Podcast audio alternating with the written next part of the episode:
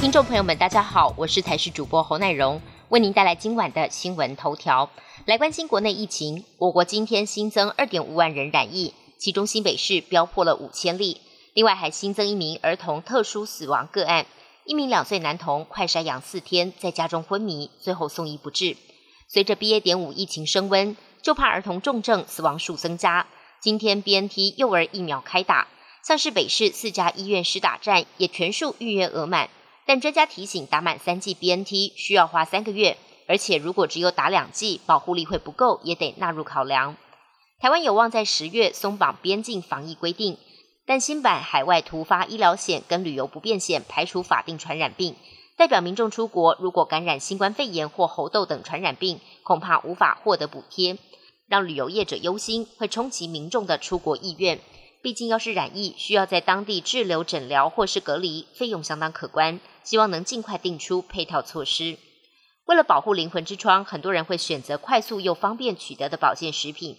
第一个想到的就是叶黄素，但营养师指出，眼睛疲劳吃叶黄素根本没效。按照不同症状，有不一样的营养素需要补充。也提醒大家，最重要的还是养成良好的用眼习惯。想要改善，营养师建议挑选枣红素跟花青素为主的保健品，而且两者必须要足量才会有效。叶黄素则为辅产品，再搭配维生素 B 群。外电消息部分，全球能源短缺，价格跟着涨翻天。但全球天然气供应大国俄罗斯近期却异常的天天拼命烧掉不能出口的天然气。俄国的天然气工厂被拍到夜以继日冒出熊熊火焰，而且这种情况已经持续了好几个月。专家推测，俄国囤积大量天然气销不出去，只能放火烧掉。除了代表西方透过禁运制裁俄国侵略的策略奏效，但相对的，俄国全天候燃烧产生大量二氧化碳，也将严重危害地球环境。加拿大电视女主播丽莎拉弗莱姆因为疫情期懒得自己染发，而决定以自然白发示人。八月中，加拿大电视网停止她全国电视网主播的工作，引起加拿大社会哗然。有些厂商声援拉弗莱姆，把 logo 上的图像改成白发，温蒂汉堡就是其中之一，却也引起了商业识别系统该不该任意修改的讨论。现在许多女性都会化妆，让自己看来更加美丽动人。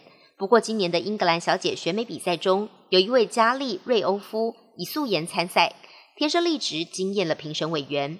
二十二号顺利挺进决赛，也是九十四年以来第一位没有化妆的选美佳丽。瑞欧夫表示，虽然自己从小就会化妆，但最近才了解到自己的皮肤本身就很漂亮，决定以素颜参加选美比赛。没想到一路过关斩将晋级决赛，让他又惊又喜。他也鼓励其他女性接纳自己天生的外貌，不要让外在压力影响对自己的看法。本节新闻由台视新闻制作，感谢您的收听。更多内容请锁定台视各界新闻与台视新闻 YouTube 频道。